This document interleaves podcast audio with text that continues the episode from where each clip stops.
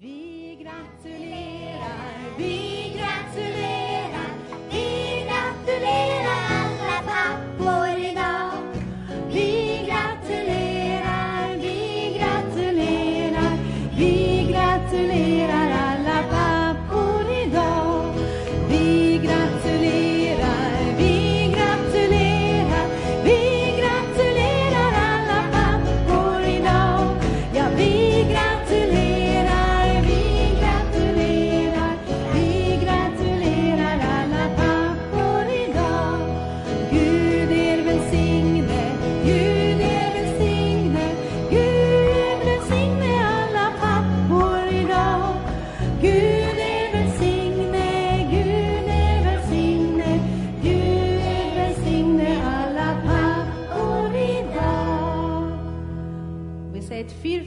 fyrfaldigt leve för alla pappor idag. De lever hipp hipp. Hurra, hurra, hurra, hurra! Wow, härligt! Jag får säga tack för alla pappor här för all fin sång. Härligt! Underbart! Och varje gudstjänst så sjunger vi till vår himmelske pappa också och välsignar honom. Det finns något underbart i det. Härligt, vad roligt att se dig! Amen, härligt! Och eh, speciellt roligt att se någon som jag aldrig har sett förut här och det är lilla Melker. Kristoffer och Jennys lilla son. Välkommen Melker, ska vi ge Melker en välkomstapplåd?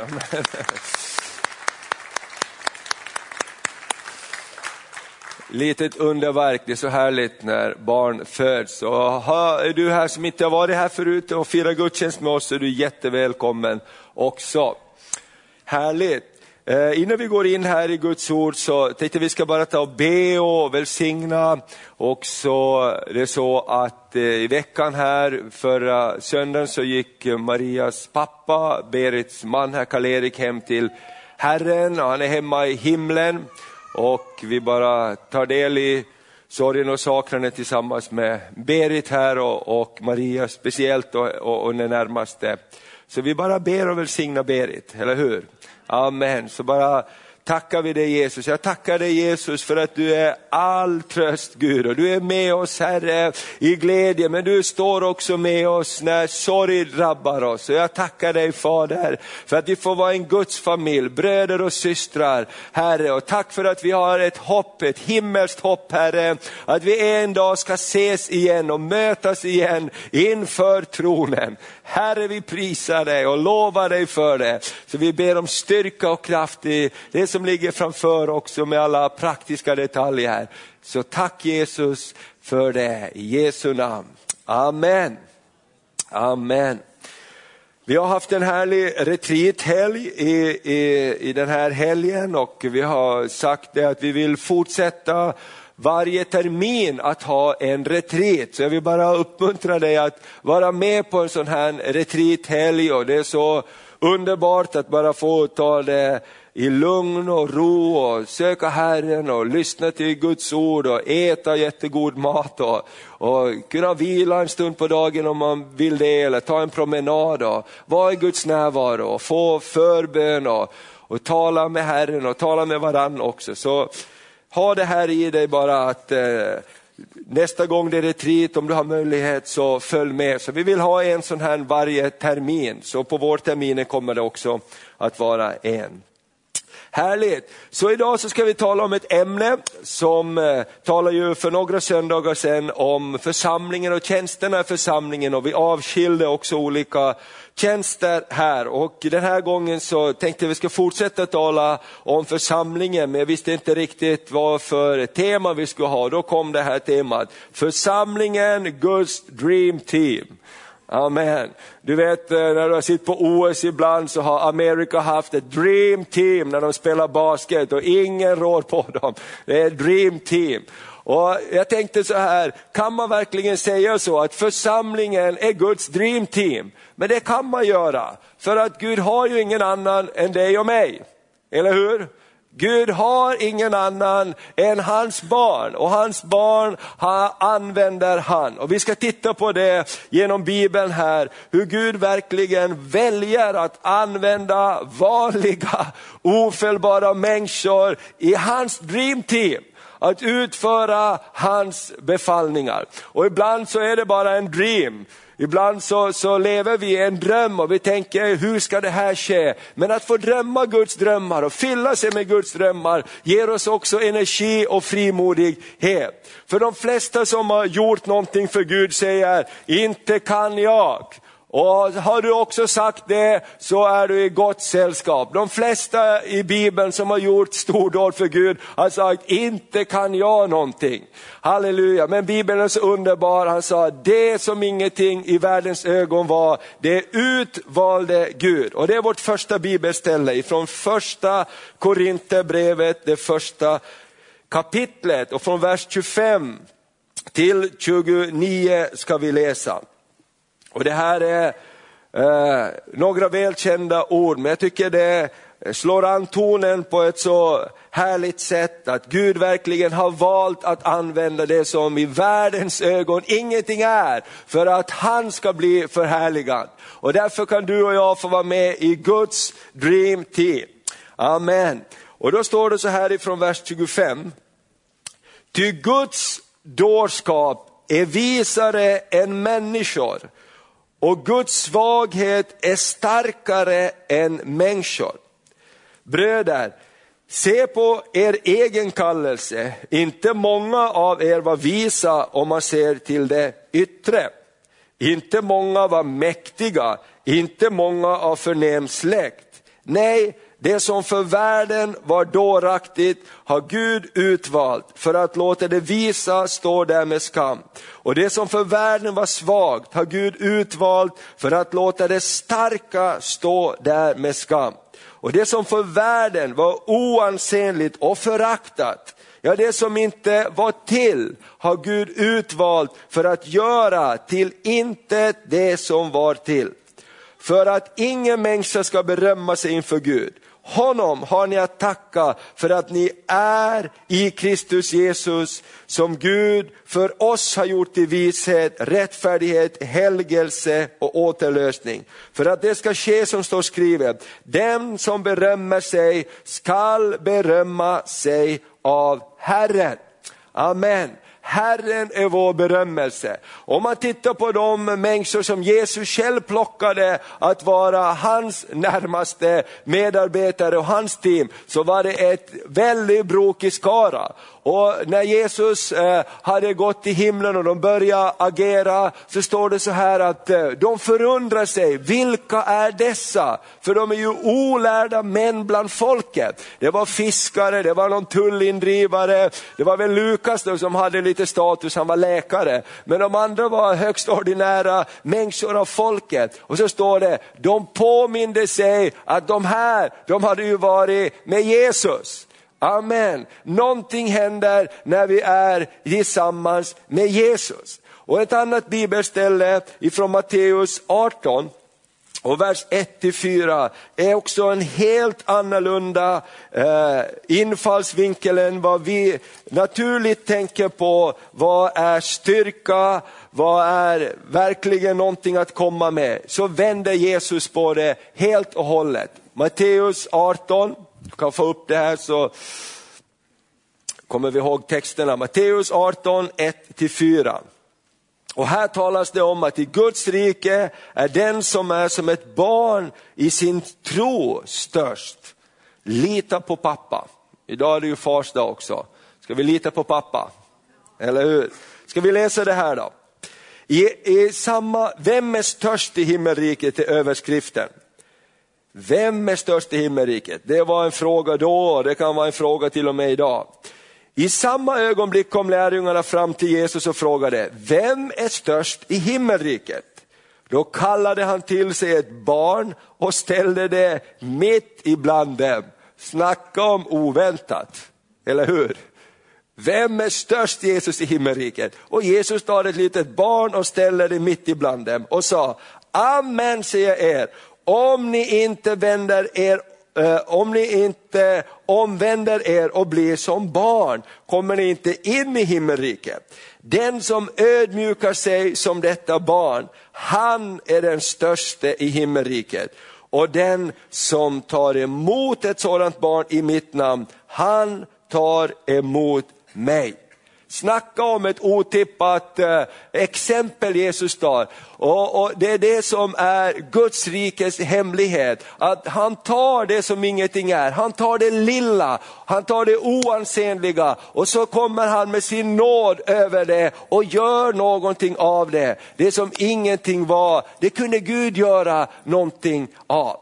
Och det är därför du och jag kan vara med i Guds rike. Det är därför du och jag kan få bli använda av Gud, även om vi inte är perfekta.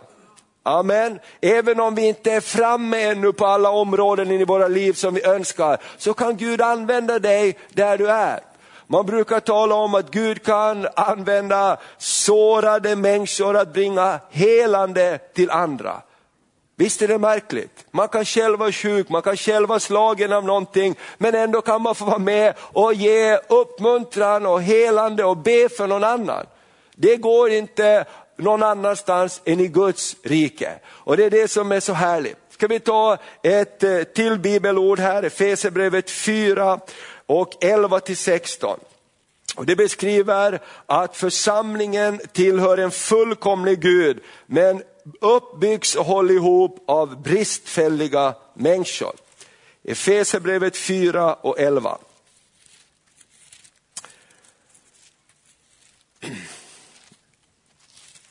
Så har du inte din bibel med så ta med den nästa gång. Det är härligt att titta i bibeln och läsa i bibeln och vänja sig att, att, att eh, studera det. För bibeln säger så här att vi alla har ett ansvar för att ransaka om det verkligen förhåller sig så som pastorn säger. Amen, eller hur? Okej, okay. vers 11 till 16 så står det så här i Efesierbrevet 4. Och han gav några till apostlar, andra till profeter, andra till evangelister och andra till herdar och lärare. Det skulle utrusta de heliga till att utföra sin tjänst, att bygga upp Kristi kropp. Det skulle utrusta de heliga, alltså de som hade kommit tro, till tro på Jesus, att utföra sin tjänst, att bygga upp Kristi kropp. Tills vi alla når fram till enheten i tron och i kunskapen om Guds son, till ett sådant mått av manlig mognad att vi blir helt uppfyllda av Kristus. Vi ska då inte längre vara som barn som kastas hit och dit av vågorna och som förs bort av varje vindkast i läran när människor bedriver sitt falska spel och i sin list förleder till villfarelse. Nej, vi ska istället i kärlek hålla fast vid sanningen och i allt växa upp till honom som är huvudet, nämligen Kristus. Han är huvudet för församlingen. Från honom, ska vi säga det, från honom, från Jesus hämtar, får hela kroppen sin tillväxt. Så byggs kroppen upp i kärlek och den fogas samman, den hålls ihop genom det stöd som varje led ger allt efter den kraft som är utmätt åt varje särskild del. Församlingen tillhör en fullkomlig Gud, men den byggs upp och hålls ihop av bristfälliga människor. Vilken idé Gud fick när han skulle överlåta eh, auktoriteten tillbaks till församlingen, till bristfälliga människor. Men det har att göra med hela grundidén att Gud skapar människorna till sin avbild, att bära Guds härlighet, att få vara i Guds närvaro, att råda och regera här på jorden. Och när synden kom in så vet vi att hela den här planen, den förstördes och bryttes, bryts ner. Och hat kom in och eländes elände kom in i världen genom synden. Och sen har vi hela gamla testamentet. Visst är det jobbigt ibland att läsa i gamla testamentet, att de krigar så mycket och det är blod och de dödar varandra. Det är inget kul alls. Och allt det där är en resa fram till att det res ett kors, till att Jesus kommer. Och när han dör på korset så säger han inte till sina lärjungar, hämna dem, hämna dem, utan han säger förlåt dem. Eller hur? Han säger till Petrus, stick svärdet i kidan. Och så helade han han som fick örat borthugget. Och han sa, jag ger er ett nytt bud, älska varandra. Och sen korset restes och Jesus tog straffet och dog på korset. Sen den stunden så är det ett nytt bud som råder, kärlekens bud, försoningens bud. Visst är det härligt? Och folket behövde inte längre slakta djur och, och offra blodiga offer, för Jesus blev det blodiga offret. Och vi har kommit in i nya förbundet där Jesus är medlare för det nya förbundet. Och därför att han är huvudet för sin församling, han är centrum i kyrkan. Därför så kan du och jag få vara med i Guds dream team. Amen. Vi får vara med i Guds favoritskara. Och som Ingrid sa, hon hade en lektion, så sa hon att alla kan vi säga att jag är Guds favorit. Amen. Jag är Guds favorit. Kan du säga det högt för dig själv? Jag är Guds favorit. Gud älskar alla lika mycket och han har en plats för var och en. Nu ska vi läsa ett annat, annat bibelord i Markus 16. Det här är ett välkänt bibelord, men det är väldigt märkligt när man läser egentligen hela grejen här. Jesus, han har dött på eh, han har dött och han har uppstått och nu ska han åka till himlen igen. Och, Oh, och lärjungarna de är hans dreamteam men de är ganska förvirrade. De är liksom hit och dit. Och när man läser det här, och vi ska läsa ifrån eh, vers eh, eh, 9 till 20, så läser vi det här stycket, det är när Jesus ska åka upp till himlen och vad han säger till sina lärjungar. För ibland så tänker vi så här att jag måste tro, jag har inte tillräckligt tro, jag har inte tillräckligt kraft, jag har inte tillräcklig vishet, jag, jag är inte redo ännu för att göra någonting. Lyssna på den här berättelsen så ska jag säga att du är gott sällskap. Amen. Får du upp bibeltexter, David kan du hjälpa honom om han behöver någon hjälp där så kan vi följa med med bibeltexterna. Eh, och då står det så här, vi läser hela berättelsen. Efter sin uppståndelse på första dagens morgon visade sig Jesus först för Maria från Magdala, som han hade drivit ut sju, sju onda andar ur. Hon gick och berättade det för dem som hade varit tillsammans med honom och som nu sörjde och grät. Och när de hörde att han levde, lyssna på det här, och när de hörde att han levde och att hon hade sett honom, trodde de inte på det. Nej, det kan vi inte tro på. Han sa visserligen att han skulle uppstå, men de trodde inte. Sen i vers 12. Sen visade han sig en annan gestalt för två av dem som var på väg ut till landet. Det gick också och berättade det för de andra, men inte heller det blev trodda. Vilket gäng!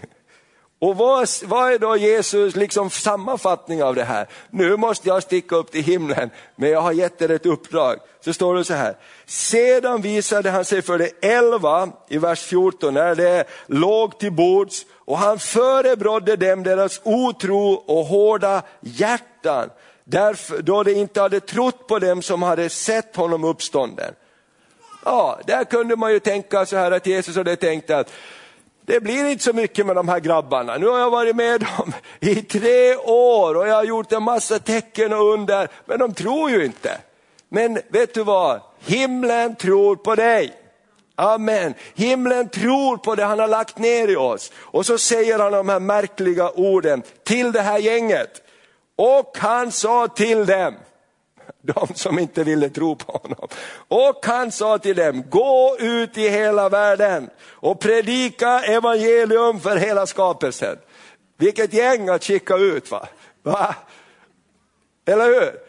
Om man tänker så, och, och, ändå ser Gud någonting i dem. Och det säger han så här, den som tror och blir döpt ska bli frälst, men den som inte tror ska bli fördömd. Tecken ska följa dem som tror detta. I mitt namn ska de driva ut onda andar. De ska tala med nya tungomål, de ska ta ormar i händerna. Dricker de något dödligt gift ska det inte skada dem. De ska lägga händerna på de sjuka och de skall bli friska. Sedan Jesus hade talat till dem blev han upptagen till himlen och satte sig på Guds högra sida. Och det gick ut och predikade överallt. Och Herren verkade tillsammans med dem och bekräftade ordet genom det tecken som åtföljde det. Amen. Någonting hände när de trodde på att de var betrodda med kraft ifrån himlen. Och vi vet också att himlen hade gett dem en uppmuntran. Apostlagärningarna 1 och 8. När den helige ande kommer över er ska ni få kraft att bli mina vittnen. När den helige ande kommer över er ska ni få kraft att bli mina vittnen. Och det var det som hände här också. Och jag tänker så här, Gud har alltid valt att använda bristfälliga människor. Man kunde ha tänkt sig Jesus situation, vad ska detta bli? Vad ska det bli av de här? Och så har du Thomas som inte vill tro alls.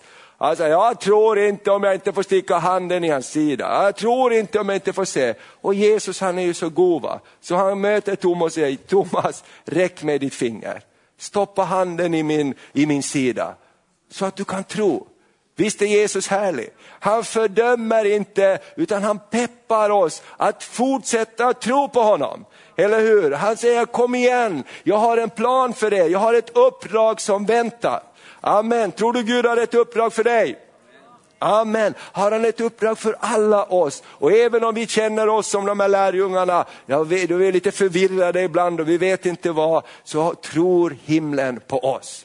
Amen. Henry Ford sa så här att för mig är det största beviset att Gud existerar, det är att kyrkan existerar. För det är ingenting som har gått igenom så mycket genom historien, ingenting skulle överleva. Men kyrkan har överlevt årtusende. Varför? Därför att Kristus är centrum i församlingen. Och Kristus kommer gång på gång och säger, jag är med dig, jag tror på dig. Amen. Han kommer gång på gång och lyfter upp sin församling och lyfter upp de som tror på honom.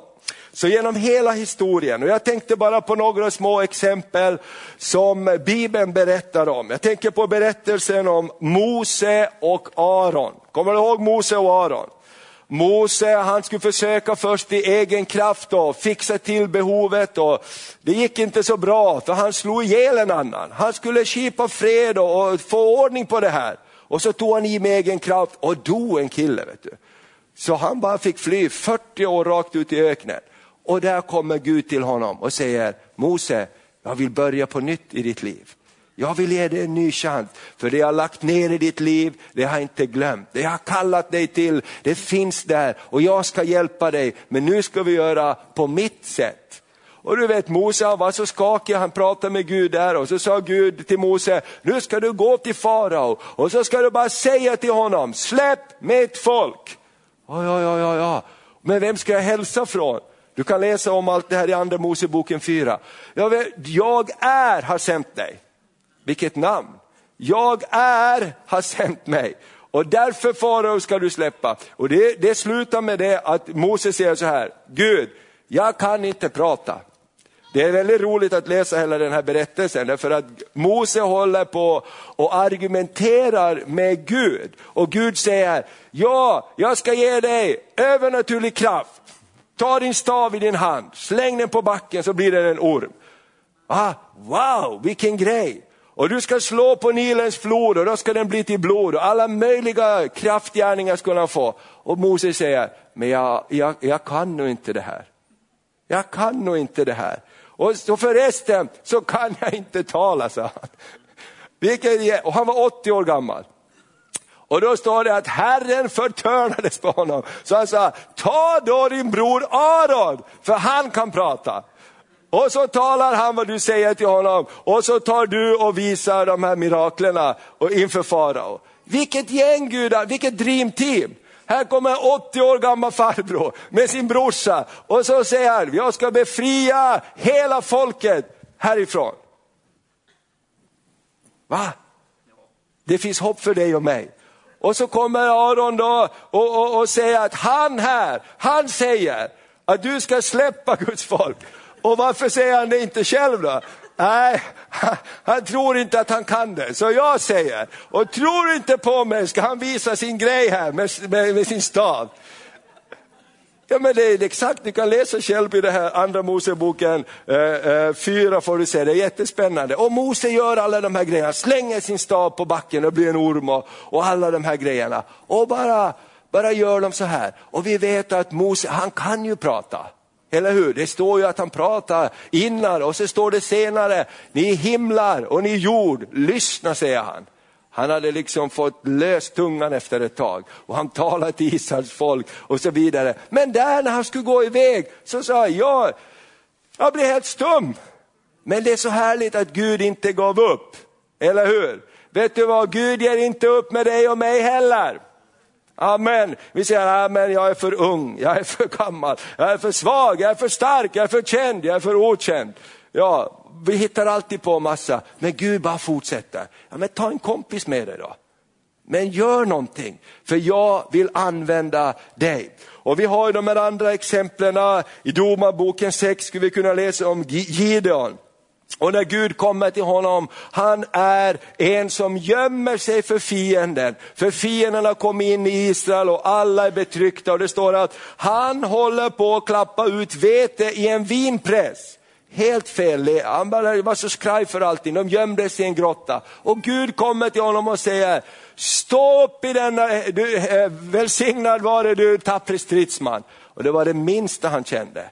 Och så började han beklaga sig och Gud hörde inte så mycket på det utan sa, gå i denna din kraft och fräls Israel ifrån Midjans våld. Och så säger han, ah, men hur ska jag kunna det? Ja, men jag är med dig. Amen. Eller hur? Känner du dig som Gideon ibland? Och Gideon sa till slut, ja men okej okay då, men då måste jag få lite hjälp. Jag måste liksom få lite förstärkning i min tro. Om jag lägger ut ull här på, på, på natten och allt gräs är, är, är blött men ullen är torr, då ska jag tro. Ja, så hände ju det. Och så sa han nästa dag, ja men det var bra, okej det var ett häftigt mirakel. Allt var blött men ullen var torr. Men kan vi inte göra tvärtom nästa gång? Att allt är torrt och bara ullen är våt. Och Gud är ju så god va. Visst är han god? Så han sa, okej okay då, då gör vi väl så. Det är så härligt, Gud han är så intresserad av oss att vi ska komma in i hans plan och göra någonting för honom. Amen. Men han kan inte bruka våld på oss, därför vi är hans barn skapade med fri vilja. Men i allt det här så använder Gud dem på ett fantastiskt sätt. Jag tänkte också på de här Peterska utanför stadsmuren, som sa så här när det, hela staden var, var blockerad och alla led hungersnöd och profeterna sa, imorgon ska alla få äta och alla skrattade. Men då står det att det var några spetälska utanför stadsmuren som sa, tänk om det ändå är så att vi, vi, vi går dit till fiendelägret. Det kan ju funka, för stannar vi här dör vi och dödar de oss så spelar det inte så stor roll. Och så står det att Gud lät ljudet av en stor här gå framför de spetälskas fötter. Så när de kommer fram, då hade alla flytt. Amen. Gud kan ge seger genom få lika väl som genom många. Amen. Halleluja, vet du vad? Du kan vara en del av Guds dream team. Halleluja, ska du säga det till din granne som sitter bredvid dig? Jag tror du är en del av Guds dream team. Amen.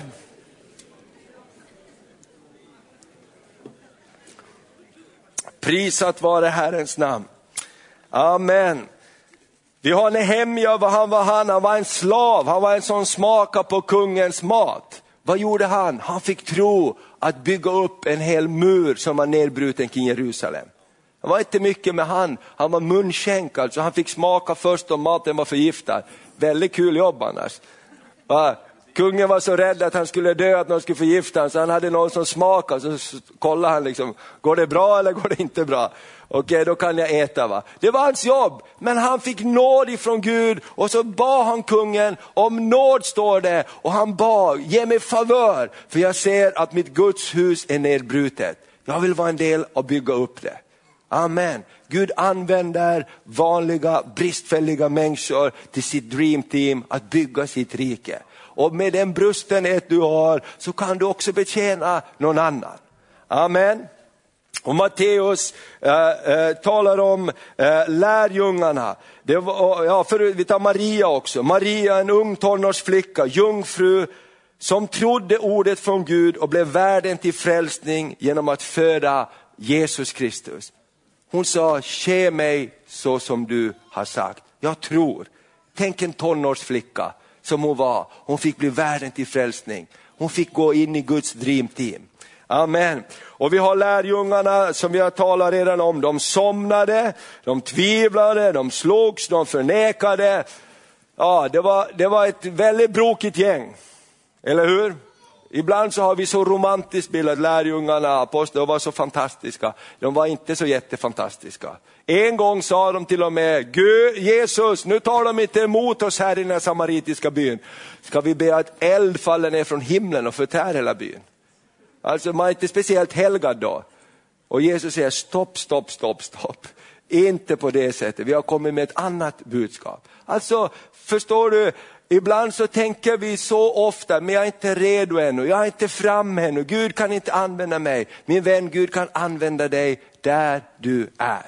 Amen. Där du är och så kan han ta dig från den plats där du är och göra någonting av det. Och av de här lärjungarna som vi har läst om så blev det församlingsbyggare som tog evangeliet vidare över hela världen. Amen. Han dog ensam på ett kors. Men lärjungarna tog evangeliet vidare. Idag är det en tredjedel av jordens befolkning minst som säger Jesus är min Herre. Vi sitter här idag därför de gick iväg. Talade till någon som talade till någon som talade till någon som till sist kom upp till Sverige och sa Jesus lever, han har förlåtit er, era synder, han har öppnat vägen tillbaks till himlen. Du är välkommen till fadershuset igen. Kom min vän, allt är redo. Amen. Och vi fick ta emot evangeliet om Jesus. Och Det är så härligt, jag pratade med en annan vän här i veckan faktiskt och han berättade hur det var när jag tror hans farfar var en riktig gudsförnekare och bodde i en by uppe i Norrbotten där, och, och, eller Västerbotten. Och, och han var ingen alls, han bara bär till alla kristna. Men så började Gud verka på honom. Och så tog han emot Jesus. Och så blev han en kristen. Och idag sa han när vi har haft släktträff så är vi kanske 200 stycken som kom på släktträffen och kanske 80 procent av dem tro, är troende, tror på Jesus idag. En enkel människas omvändelse kan föra någonting annat in i en hel släkt. Amen. Han som var en gudsförnekare, hans hjärta brast. Kanske någon talar, vittnar för honom, kanske någon visar kärlek, Guds kärlek till honom. Inte vet jag, den helige ande berörde honom. Och vi har nyckeln att den helige ande, andens kraft. Och vi kan läsa också i Hebreerbrevet 11 och 32. Amen. Hebreerbrevet 11 och 32.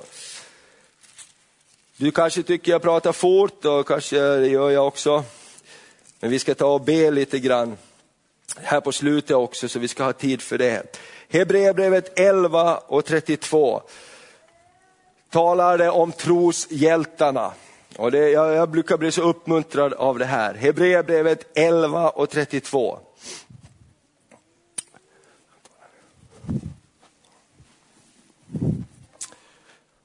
Där står det om troshjältarna. Och då står det så här. Vad ska jag säga mer? Jag skulle inte hinna med att berätta. Ja, vi måste läsa lite till, det är så roligt det här. Och i vers 30, genom tro föll Jerikos murar sedan man hade gått omkring dem i sju dagar. Bara den storyn, vilket dreamteam. Hela folket skulle gå tyst omkring Jerikos murar. Sex dagar. Va? För Gud skulle göra någonting. Och på den sjunde, var det på den sjunde dagen, då skulle de gå sju gånger och blåsa i trumpeter. Jag tänker med allt det här, när Moses skulle leda folket genom, eh, eh, genom eh, Röda havet, vad ska jag göra? Jo, ta och dela havet. Jag menar, var stilla säger, säger han så ska ni få se vilken väg Gud ska bereda ut. Och genom alla de här, inte genom människans styrka eller kraft, men genom min ande, säger Herren. Alla människor har varit brutna, har varit i svåra situationer, inte kunnat använda sin egen förmåga. Men Gud har kommit i de situationerna och bekänt sig till sitt folk. Amen, jag är med er. Och då står det så här, vidare här, genom tron föll Jerikos murar sedan man hade gått omkring dem i sju dagar. Genom tron undgick kökan Rahab att gå under tillsammans med dem som inte trodde, eftersom hon hade tagit emot spejarna som vänner. Vad ska jag säga mer? Jag skulle inte hinna mer att berätta om Gideon, vi har gjort det. Barak, Simson, Jefta, om David, om Samuel, om profeterna. Genom tron besegrade de kungariken, kipade rätt, fick löften uppfyllda, täppte till lejonens gap, släckte rasande eld, undkom svärds ägg. Och sen kommer det fantastiska, det var svaga men blev starka. Och de blev, och de blev väldiga i strid och det är främmande härar på flykten. Gud börjar alltid i det lilla, i det brutna, i det som inte för världen är så mycket. Och man ser det finns ingenting vi kan göra i vår egen kraft. Gud, vi behöver din hjälp. Tänker på kungarna i gamla testamentet, fienden, herrarna lägrar sig runt dem och de sa vi har ingen naturlig chans att klara oss. Och de sa till folket fasta och be så ska ni se vilken utväg Gud ska bereda oss. Och jag menar vi är där idag och det är det som är Guds dreamteam, inte genom någon människas styrka eller kraft men genom den helige ande så kan det ske. Därför har alla samma chans. Därför har alla samma möjlighet, därför vi har alla samma beroende av Gud. När jag läste den här boken om, eh, eh, eh, om, om bön av Jongeshu, han som har, eh, har grundare av, i, av världens eh, största församling i modern tid. Så en miljon människor i deras församling och så, plus att de har planterat massor av, kyr, av kyrkor. Han berättar här hur, när, hur hopplöst det var ibland när depressionen slog till mot landet. De höll på att bygga sin kyrka och det är ju en hederskultur där. Han sa, jag tar mitt liv. Jag, ork, jag klarar inte av det här längre. Jag klarar inte av allt vad jag har varit med och ställt till med. Vi har en halvfärdig byggnad här och vad kommer att ske? Och vi har lån och allt möjligt. Jag tar mitt liv, sa han. Alltså, snacka om brutenhet. Och då så hade de bön på, på, på plattan där, på, på betongen. Och så står det att en liten kvinna kommer fram med en risskål och några pinnar. Hon sa, pastorn, jag har inte mer, men det jag har, det vill jag ge. Och då hände det någonting. Och då någonting bara förlöstes över folket. Vad hon gav, hon gav allt. Jag har inget mer. Det här äter jag, men hon sa, jag kan äta på en papperstidning. Jag kan äta på lite papper, jag kan äta med mina fingrar. Men låt inte Guds verk stoppa. Puff, det bara någonting hände från himlen. Och människor bara sa, ja men jag säljer mitt hus, jag säljer min lägenhet. Vad är det värt i ett himmelskt perspektiv? Och Gud gjorde ett mirakel, hela den här kyrkan blev upprest och Gud välsignade dem tillbaks. Men i det brutna, i det lilla, där de står i min läser om, ja, titta världens största församling, men allt föds ur en brutenhet. Allt föds ur, ur, en hjälplöshet, precis som de här andra som vi har läst om. Därför där kommer Gud och skapar sitt dreamteam. Amen. Ibland är det så att det som är vår styrka kan vara vår största förbannelse, vår största svaghet.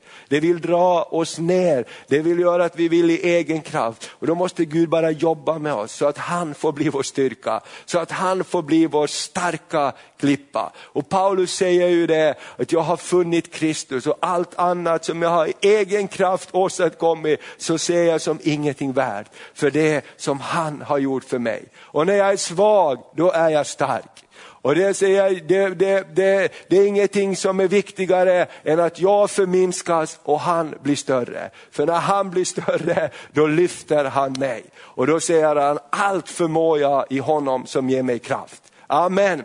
Men inte genom vår styrka, inte genom människors styrka, men genom Guds kraft. Och jag tycker det är så underbart med be Gud att han använder vanliga människor. Och det här är ju vårt mål. Vi talade om det här i, i, under helgen, läste från första Petrus brev. Målet för vår tro är vår själs frälsning. Och det är någonting vi måste jobba med hela tiden så att han får bli den största. Amen.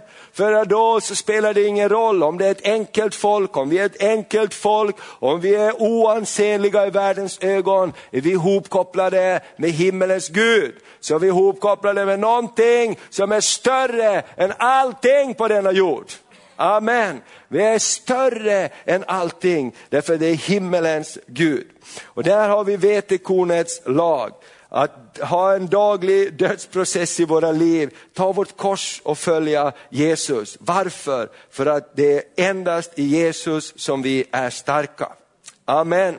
Efesierbrevet 6 och 10 säger, bli allt starkare. I vad då? Ska vi titta på det? Efesierbrevet 6 och 10. Bli allt starkare. Hur ska vi bli starkare? I vem ska vi bli starkare? Vad är vår styrka? Efesierbrevet 6 och 10 säger, till sist, bli starka i Herren. Bli starka i, vem då? Herren och i hans väldiga kraft. Ta på er hela Guds vapenrustning så att ni kan stå emot fiendens alla brinnande pilar. Är det så det står? Ta emot Guds vapenrustning så ni kan stå emot djävulens listiga angrepp. För vi strider inte mot kött och blod utan mot furstar, väldigheter, världshärskare här i mörkret, mot ondskans andemakter i himlarna. Ta därför på er hela Guds vapenrustning så ni kan stå emot på den onda dagen och behålla fältet. Amen. I Gud är vår styrka. Och vet du, det här är vårt största problem i Sverige kanske idag. Vi har det så bra. Vi behöver som inte Gud. Och det är, är just därför Gud jobbar med oss och drar oss. Därför tror jag det här att ha retreathelger, att ha bön och fasta, att bara känna att jag i min egen styrka bryts ner och Gud blir min kraft. Det är så viktigt. Vi kan inte fixa frälsning för Sverige i vår egen kraft, eller hur? Vi kan inte det, vi måste tillbaks till de urgamla källorna med bönen, med fasta, med överlåtelse, med försakelse i, av, av, i vårt eget liv för att vinna det som är långt mera värt. Förr sa man så här, nåden är gratis men smörjelsen har ett pris. Och jag tror att det ligger väldigt mycket i det. Kraften att bryta igenom, kraften att se en förändring i våra liv, det går via våra egna hjärtan. Väckelse börjar alltid först i våra liv. Amen. Så låt oss läsa det sista bibelordet här för, för idag. Det är hemligheten till varför det här fungerar. Det är Sakarja 4 och 6. Hemligheten. Sakarja är 4 och 6. Inte genom någon människas styrka. Amen. Halleluja, prisa vare Herrens namn. Amen. När vi ödmjukar oss inför Herren, när vi ödmjukar oss inför hans väldiga kraft som det står i Jakobs brev, då ska han upphöja oss. Och när Jesus blir upphöjd så drar han människor till sig. Halleluja, jag hör ropet av det här över hela landet. Jag hör det i min ande, jag hör när jag pratar med människor. Människor längtar efter mer av Gud, någonting verkligt, inte bara ett program till, inte bara en vacker sång till, men ta, få tag på Gud få tag på det där som, som, som bryter igenom det hårda så att heliga ande kan komma med sin överbevisning. Nu i förra veckan när, när Andreas och ungdomarna var ner på ungdomskonferensen i Uppsala så sa de fredagskvällen när de hade nattvardsgudstjänst, ungdomarna bara strömmade fram och ni höll på det är fyra timmar ungefär. Folk, ungdomarna ville inte lämna, de bara var kvar där och bad, eh, bad, bad. Gud vi vill vara i din närvaro. Inte det häftiga, inte det häftiga blinkande bara, utan Gud jag vill ha djupet hos dig, äktheten hos dig. Han sa det var, det var sån, det var sån eh, otrolig atmosfär. Folk ville inte gå, ungdomarna ville inte, inte gå, de ville vara i Guds närvaro. Och visst är det ju det som gör skillnaden, eller hur? Och det är det vi vill ha och det är det som Gud har och det är det som gör att hans folk kan vara hans dreamteam. Har du hittat Sakaria 4 och 6? Då sade han till mig, detta är Herrens ord till Zerubabel, inte genom styrka, inte genom kraft, utan genom min ande, säger Herren. Amen. Inte genom någon människas styrka eller kraft ska det ske, men genom min ande, säger Herren. Kraften är Herrens, men redskapen är hans folk, du och jag. Amen. Gud har valt att inte skicka änglar till jorden för att göra församlingens jobb. Han har valt enkla vanliga människor som du och jag. Och när vi säger ja, Jesus, jag vill vara använd av dig, jag vill vara en del av ditt dreamteam med det jag är och det jag har. Då kommer Gud att använda dig på ett underbart sätt. Amen. Du är gott sällskap. Moses sa, jag kan inte. Gideon sa, jag kan inte. Lärjungarna, de trodde inte. Eller hur? Och du kan räkna upp många andra. David, han var så oansenlig så han inte ens fick vara med när pappa kallade ihop barnen. Han fick vara kvar med fåren. Och Gud sa, honom har jag valt. Han den lilla grabben. Han den oansenlige.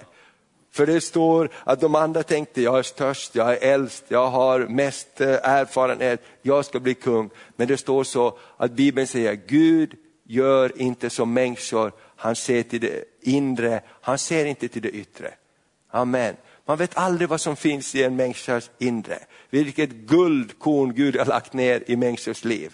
Amen. Och jag är så underbart eh, förväntansfull och jag tror verkligen att Gud vill göra sitt verk genom sin ande. Så låt oss tro att vi ingår i Guds dream team. Låt oss förbereda oss för stora ting tillsammans med Herren för vår stad, för vårt land. Amen. Låt oss förbereda oss för stora och förvänta oss stora ting tillsammans med Herren.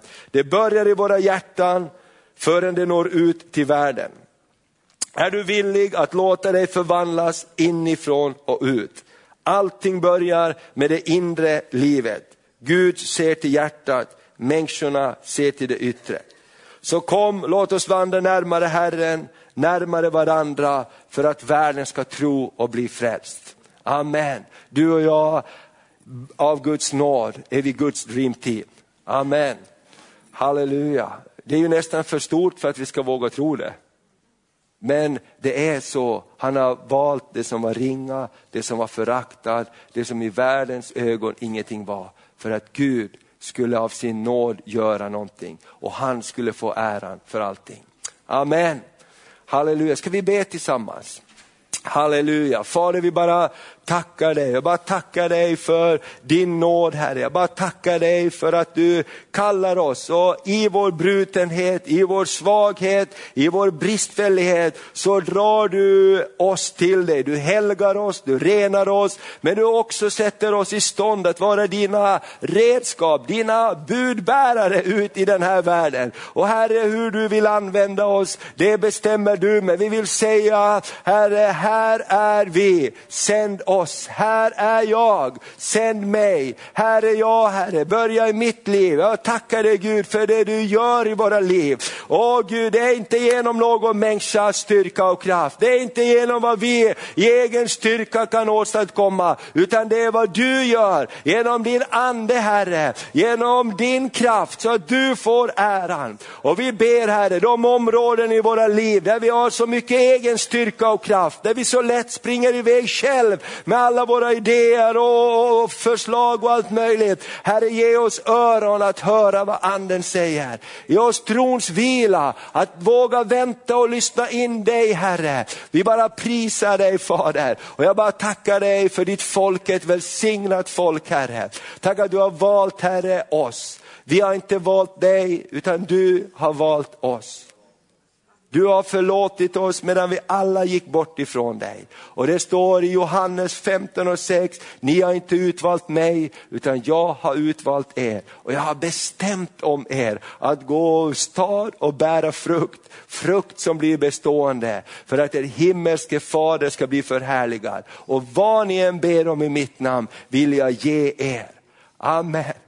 Prisat vare Herrens namn. Så Jesus är den som har tagit initiativet. Han är den som har älskat oss först. Han är den som har öppnat vägen för att vi ska få gå till nådens tron och hämta hjälp i rätt tid. För att vi ska få bli förvandlade av honom. Jesus du sa till lärjungarna, följ mig så ska jag göra er till människofiskare. Och vi säger Jesus, vi vill följa dig. Gör med oss det du vill göra. Och vi är, eh, ber också om eh, en större desperation i våra liv, att få se Guds kraft, den heliga andes verk i vår tid, i vår generation, i vår stad Herre, i vårt land Herre. Det är inte meningen att vårt land ska vara världens mest sekulariserade, Guds bortfrånvända land, utan det är meningen Gud, att Sverige ska vara ett land som lyser för dig Herre, som är värd i det kors som vi har i vår flagga. Herre vi bara tackar dig för en ny tid Herre, en ny tid när du upprättar ditt folk Herre. Ge oss styrkan att lämna bort det som inte behagar dig Herre. Ge oss Herre kärleken till dig som är starkare än det som ligger i den här världen och vill dra vår, oss bort ifrån Herre.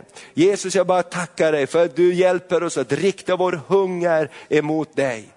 Du riktar vår hunger, hjälp oss att rikta vårt begär till dig och till det som tillhör ditt rike.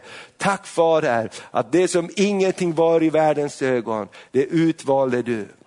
Herre, vi bara prisar dig. Ska vi stå på våra fötter? Vi ska ta en liten stund av förbön här innan vi avslutar också. Amen, vi kan bara stå inför Herren. Halleluja. Amen, amen, amen.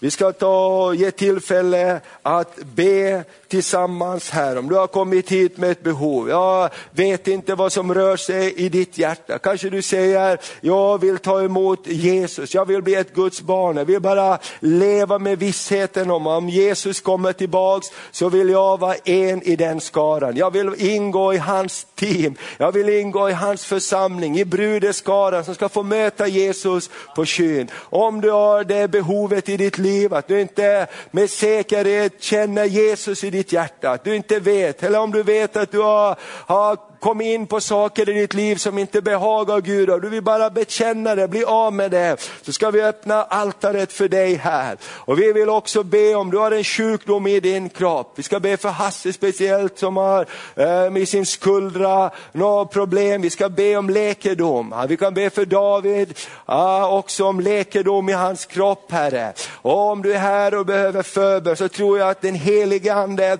finns här. Om ditt mod är brutet, om du har hört att du är självförakt har kommit till dig, att du ingenting är, så säger Herren till dig, jag har tagit upp dig och jag älskar dig, jag har förlåtit dig, du är dyrbar i mina ögon och du är en del av min familj. Så låt oss ha en stund av förbön här och bara jag öppnar altaret så bara kom i Jesu namn. Om du behöver förbön, jag tror att, eh, att när vi ber så hör Gud, halleluja, inte genom perfekta människor men på grund av att Jesus är här mitt ibland oss så kommer han att vidröra människor här, kommer att vidröra den som kommer till honom. Så låt oss ha en stund. Jag bara ber, kom Asse, kom David, halleluja ber vi för dig. Om det är någon till så bara kom i Jesu namn. Bara kom, låt oss bara fylla altaret här framme. Och om du vill komma och söka Jesus, om du vill säga Jesus, jag vill bara ha mer av dig. Jesus, jag vill bara lägga undan och saker som bara gör att jag talar ner mig själv. Att jag inte tror Gud på det som du tror på i mitt liv. Så bara låt oss ha en stund av överlåtelse. Jag bara tror att det är många som kan komma. Åh Jesus, jag vill ta upp din dröm för mitt liv. Jag vill ta upp min dröm för, ditt liv, för mitt liv. Åh, du kanske är som Gideon som säger, jag kan inte, jag kan inte. Du är kanske som Moses, fast Gud håller på och pratar hur mycket som helst i det, så säger du, men jag kan inte. Och därför säger Herren, kom så ska jag hjälpa dig. Kom så ska jag styrka dig. Kom så ska jag fylla dig. Åh, med min helige ande. Halleluja, åh halleluja, för den tid vi lever i, en dyrbar tid, den tid vi lever i tillhör Herren. Den tid du har kvar ska du ge till Herren 100 procent. Därför att Jesus, han eh, räknar med dig och han kommer snart tillbaka. Så kasta inte bort ditt liv. Kasta inte bort ditt liv med det som den här världen erbjuder, när det finns så mycket bättre källor att dricka ifrån, ifrån himmelens Gud. Herre, vi bara prisar dig, bara prisar dig Herre. Åh Fader, vi står inför dig Herre, vi står inte inför en människa, vi står inte Herre inför någonting åh, jordiskt Herre, utan vi kommer för att söka dig Herre. Åh, vi kommer för att söka det som finns där ovan. Vi kommer att söka Herre din välsignelse, din helighet, det du har Herre. Åh Herre, jag bara tackar dig att den här stan ska få uppleva åh, en besökelsetid Herre, genom vanliga människor Herre, som blir dina budbärare, som blir förmedlare av någonting från himlen Herre. Åh, vi bara prisar dig, vi bara prisar dig, vi bara prisar dig Herre. Åh, låt oss alla vara bara i bön och så ber vi och betjänar det här. Åh, Andreas kom med. Halleluja, och så bara ber vi i Jesu Kristi namn. Halleluja, halleluja, halleluja, halleluja. Oh, ralamashidalalamadia. Oh, halleluja, låt oss be i Jesu namn. Kom, halleluja, om det är någon förebedjare till så bara kom i Jesu Kristi namn. Halleluja, shibaralamandorolobodia, shibaralamandaria. Åh, jag bara tackar dig Jesus, jag bara tackar dig Jesus. Halleluja, för en ström av liv just nu Herre, för en ström av liv Fader. Åh, jag bara tackar dig för en ström av liv just nu Fader. Halleluja, som strömmar till var och en som sökt ditt ansikte Herre. Åh, jag bara prisar dig Fader, Jesu Kristi namn. Så lägger jag mina händer på Hasse och enligt ditt ord Herre, så kommer du Herre att låta din kraft gå igenom honom och bota honom. I Jesu namn Herre. Åh, bara fruktan, fruktan får lämna också i Jesu namn för Hasse, han är bara halvvägs Herre med det du har för honom. Han har bara börjat och jag bara tackar dig Fader. Åh, för livet från himlen Herre, som strömmar genom. Tack för smörjelse Fader. Åh Fader, smörjelse Fader. Åh Hasse, du ska inte vara rädd att be för sjuka människor. Var inte rädd för om du gör det så händer någonting dig. Nej, för han ska inte kunna göra dig någon skada. Åh, jag bara prisar dig Gud. Åh, för ditt beskydd Herre, din styrka över Hasses liv. Åh, jag bara prisar över hans familj, över hans barn och barnbarn. I Jesu Kristi namn Herre. Åh, ralabaralamadia, halleluja, halleluja. Åh, så mer, så ber du.